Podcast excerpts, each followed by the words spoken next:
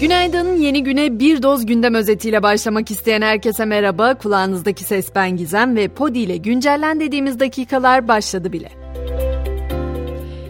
Yüksek Seçim Kurulu'nun geçici sonuçları açıklamasıyla Cumhurbaşkanlığı seçimi ikinci tura kaldı. İl ve ilçe seçim kurullarına yapılan itirazlar 18 Mayıs'a kadar YSK'ca kesin karara bağlanacak. Bunun ardından 19 Mayıs'ta da kesin sonuçları ilan edilecek. Öte yandan Kılıçdaroğlu ile Erdoğan 28 Mayıs'ta ikinci turda yarışacak. İkinci tur için takvimin nasıl işleyeceğinden söz edeceğim ama biraz ilk turdaki istatistiklere göz atalım istiyorum. Cumhurbaşkanı adayları Erdoğan'la Kılıçdaroğlu arasındaki oy farkı yaklaşık 2,5 milyon civarında. Sinan Oğan'ın 2 milyon 829 bin, Muharrem İnce'nin ise 238 bin 690 oyu var. Geçersiz oy sayısı 1 milyonu bulurken oy kullanmayanların sayısı ise 8,5 milyona yakın. Bu arada dikkat çekici bir bilgi de şu, ilk turda yaklaşık 6 milyon genç ilk kez oy kullandı. İkinci turda ise 28 Mayıs'a kadar 18 yaşına girecek yaklaşık 50 bin genç seçmen daha ilk defa sandık başına gidecek.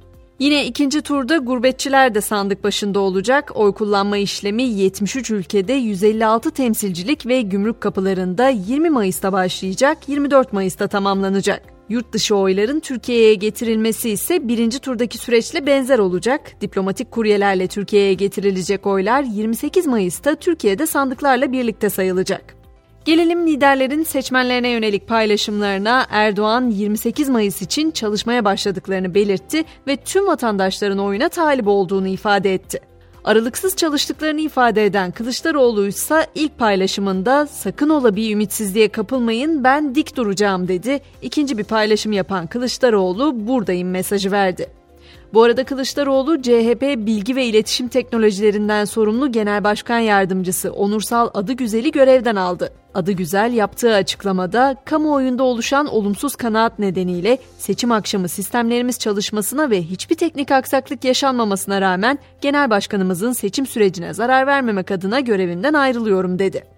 Geldiğimiz noktada net olansa milletvekili seçimi 28. dönemde Türkiye Büyük Millet Meclisi'nde yer alacak. 15 partiden 8'inin genel başkanları milletvekili olarak görev yapacak. MHP, TİP, Yeniden Refah, Hüdapar, DSP, Yeşil Sol Parti, TDP ve HDP'nin genel başkanları önümüzdeki dönemde mecliste olacaklar. Cumhurbaşkanı adayları Erdoğan ve Kılıçdaroğlu ise milletvekili olamayacak.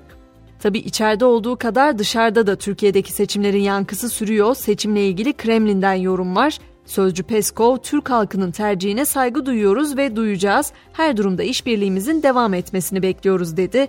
The New York Times gazetesi ise Türkiye'nin uzun süredir görevde olan lideri Erdoğan, %50'lik oyu alamadığı için kariyerinde ilk kez Cumhurbaşkanlığı seçimlerinde ikinci tura çıkacak yazdı.